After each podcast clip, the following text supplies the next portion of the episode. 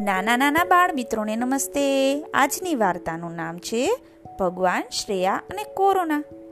કોરોનાની પણ વાર્તા હોય? ચાલો જોઈએ કોરોનાની કેવી વાર્તા છે. એક નાનકડી છોકરી હતી. એનું નામ શ્રેયા. એ ખૂબ જ બટક બોલી અને ઠાવકી હતી. એને પોતાના ફ્રેન્ડ સાથે રમવાનું ખૂબ જ ગમતું અને સ્કૂલે જવું પણ ખૂબ ગમતું. પણ કોરોનાને કારણે સ્કૂલે પણ ન જવાય ને ફ્રેન્ડ્સને પણ મળી ન શકાય. તેથી તે ઉદાસ રહેવા લાગી. એક દિવસ તે બીમાર પડી અને દવાખાનામાં દાખલ થઈ. ત્યાં કોરોના વિશે બધા વાતો કરતા હતા. એટલે કોરોનાની ઘણી બધી માહિતી તેને મળી. એની તકલીફોની ખબર પડી. એટલે તે દુખી દુખી થઈ ગઈ. તે ઘરે આવી અને ભગવાનને ફરિયાદ કરવા લાગી કે ભગવાન, તે કોરોનાને કેમ મોકલ્યો? જોને બધા કેટલા હેરાન પરેશાન થઈ ગયા છે. બધાને કેટલી તકલીફો થાય છે. ભગવાન પાસે બોલતી જ ગઈ, બોલતી જ ગઈ. લગભગ એક કલાક સુધી કોરોનાની પોતાની પાસેની બધી જાણકારીને તકલીફો ભગવાનને કહી દીધી. ભગવાને પણ એની સાથે મીઠો ઝઘડો કર્યો ને તો ખૂબ વાલો લાગ્યો અને એને થયું કે શ્રેયાના પ્રશ્નનો જવાબ તો આપવો જ પડશે. તે દિવસે રાત્રે શ્રેયા સૂતી અને એના સપનામાં ભગવાન આવ્યા. કહ્યું, શ્રેયા, ઉઠ. તો શ્રેયા એકદમ ઝબકીને જાગી ગઈ અને શ્રેયાને ખૂબ જ રસ થયું કે તેને ભગવાનને દર્શન આપ્યા. શ્રેયાએ ભગવાનને પ્રણામ કર્યા, પ્રભુ, આપ, હું તો ખૂબ ખુશ થઈ ગઈ કે આપ પધાર્યા. ભગવાન કહે, શ્રેયા, તારે તારા પ્રશ્નોના જવાબ જોઈએ છે? તો શ્રેયા કહે, હા, પ્રભુ, જોઈએ છે. તેઓ શ્રેયાને પોતાની સાથે લઈ ગયા. ભગવાને શ્રેયાને મોટા મોટા કાગળોના પહાડો બતાવ્યા. ઘણું ઘણું ચાલ્યા, પણ પૂરા થાય જ નહીં. શ્રેયાએ ભગવાનને પૂછ્યું, આ શું છે પ્રભુ? ભગવાન કહે, આપણે બ્રહ્માજીને પૂછશું.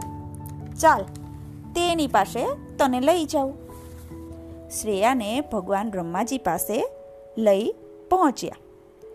ભગવાનને જોઈ બ્રહ્માજીએ પ્રણામ કર્યા અને કહ્યું, પ્રભુ, આપે કેમ તકલીફ લીધી? મને બોલાવી લીધો હોત. ત્યારે ભગવાને કહ્યું, આ છોકરીને કોરોના શા માટે આવ્યું ને? એ જાણવાની ઈચ્છા હતી. તો એને તમારી પાસે જે ફરિયાદો આવીને એ બતાવવા લઈ આવ્યો. હે પ્રભુ એટલી ફરિયાદો રોજ રોજ આવે છે, શું કહું? સેયાએ પૂછ્યું, ભગવાન, મોટા મોટા કાગળના પહાડો જેવા ઢગલા શેના છે? ત્યારે બ્રહ્માજીએ કહ્યું, શું કહું? એ બધી ફરિયાદોના ઢગલા છે, જે રોજ રોજ વધતા જ જાય છે, વધતા જ જાય છે. શ્રેયાએ પૂછ્યું, શેની ફરિયાદો? બ્રહ્માજીએ કહ્યું, સૃષ્ટિમાં જેને પણ દુઃખ થાય ને, એ ફરિયાદ રૂપે અહીં આવી જાય છે. એવી કયા દુઃખની ફરિયાદો છે પ્રભુ? મને આપ કૃપા કરીને જણાવશો? એટલે બ્રહ્માજીએ વાત કરી કે ધરતીની ફરિયાદો છે, નદીની તીર્થ સ્થળની બાળકોની, ગરીબ લોકો, પશુ પંખી, પ્રાણીઓ અને બીજા ઘણા લોકોની ફરિયાદો રોજ આવતી જ હોય છે. ધરતીની, નદીની તીર્થ સ્થળની કઈ ફરિયાદો છે પ્રભુ? મને જણાવશો? ધરતી તો રોજ દુઃખી જોઈ છે. બધા વૃક્ષો કાપે છે. રસ્તા પર પ્લાસ્ટિકની કોતરીઓ, કપ અને બીજો કચરો ફેંકી દે છે. જ્યાં જુઓ ને, ત્યાં માણસો થૂકે જ રાખે છે. કચરા કચરાને કચરા જ કરે છે. વાહનો વધી જવાને કારણે સૃષ્ટિચક્ર ખોરવાઈ ગયું છે. જ્યારે પણ કોઈ તહેવાર આવે, તો બધા ભક્તિ દેખાડવા નાચ ગાન કરે ને કચરા કરે. મેં તો એક પણ શાસ્ત્રમાં નથી લખ્યું કે કચરા કરશો તો ભક્તિ થશે. હું તો માનું છું જે ભક્ત હશે ને, તે તો કચરો ઉપાડી લેશે અને કદી નહીં કરે કચરો. શ્રી કૃષ્ણ ભગવાને પણ જે ગિરિરાજીથી બધાનું પોષણ થતું હતું ને, તેને માથા પણ ધારણ કર્યો હતો અને સંદેશ આપ્યો. જે પણ ધરતી તમારું પોષણ કરે ને, તેને હંમેશા ચોખ્ખી રાખો, પવિત્ર રાખો અને તેનું ધ્યાન રાખો. પરંતુ જ્યારે પણ જન્માષ્ટમી આવે, દિવાળી આવે, નવરાત્રિ આવે કે કોઈ પણ તહેવાર આવે, સૌથી વધારે તકલીફ ધરતીને થાય. કોઈ ઘરમાં રહે જ નહીં. બધા બહાર નીકળી પડે અને કચરો કરવા લાગે. અને મારી પ્યારી ધરતીને ગંદી કરી નાખે. બધી ભૂમિની બસ આ જ ફરિયાદો હોય કે બધા કચરા જ કહે છે. બધા પોતાને ખુશ રાખવા માટે બીજાને દુખી કરવામાં જ માને છે. ધરતીને તો સૌથી વધુ દુખી કરે છે. નદીઓની કેટલી બધી ફરિયાદો આવી ખબર છે? બધી નદીઓને ખરાબ કરી નાખી. બધા કારખાનાના પાણી નદીઓમાં ઠાલવે છે. અને ગણેશ ચતુર્થીમાં વિસર્જન વખતે બધી નદીઓને ગંદી કરી નાખે. ચુંદડીઓ, પ્લાસ્ટિકની કોથરીઓ કપ, આ બધું નદીમાં જ ઠાલવે. નદી તો ખૂબ દુખી દુખી થઈ ગઈ અને બ્રહ્માજી પાસે ફરિયાદ લઈને આવી. હવે તીર્થ સ્થળોની વાત કરીએ. બધી જગ્યાએ બસ પૈસાનું જ મહત્વ થઈ ગયું. તીર્થો તો ફક્ત નિવૃત્ત લોકો અને ભક્ત માટે હતા. પરંતુ હવે તો તે ફરવાના સ્થળો બની ગયા. અને ખોટી ખોટી રીતે બગાડીને તીર્થોમાં પણ અરાજકતા ફેલાવી દીધી. પછી બાળકો ફરિયાદ લઈને આવ્યા હતા. બધા ગધા મજૂરી કરાવે, સ્કૂલ, ટ્યુશન, ક્લાસીસ, લેસન, અમને ખબર જ નથી પડતી કે બાળક છીએ. એવું ચકેડું ફિક્સ કરી દીધું છે ને, કે નવરા પડવા દેતા જ નથી.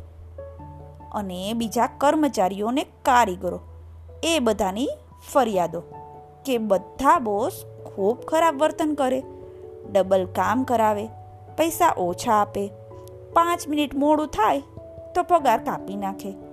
સામાન્ય માણસની નેતા પ્રત્યે એટલી ફરિયાદો. ગરીબ લોકો, બાળ મજૂરોની ફરિયાદો અને બધાની સાથે મેં પણ ફરિયાદ નોંધાવી. તો શ્રેયા કહે, પ્રભુ, આપે શું ફરિયાદ નોંધાવી? મંદિરોનું વાતાવરણ ખરાબ કરે છે. માણસ જ્યારે મંદિરમાં આવે, કંઈ ને કંઈ માંગે જ છે. આ જોઈએ ને તે જોઈએ, બસ જોઈએ જોઈએ ને જોઈએ. એટલે તો મેં મંદિર બંધ કરાવી દીધા.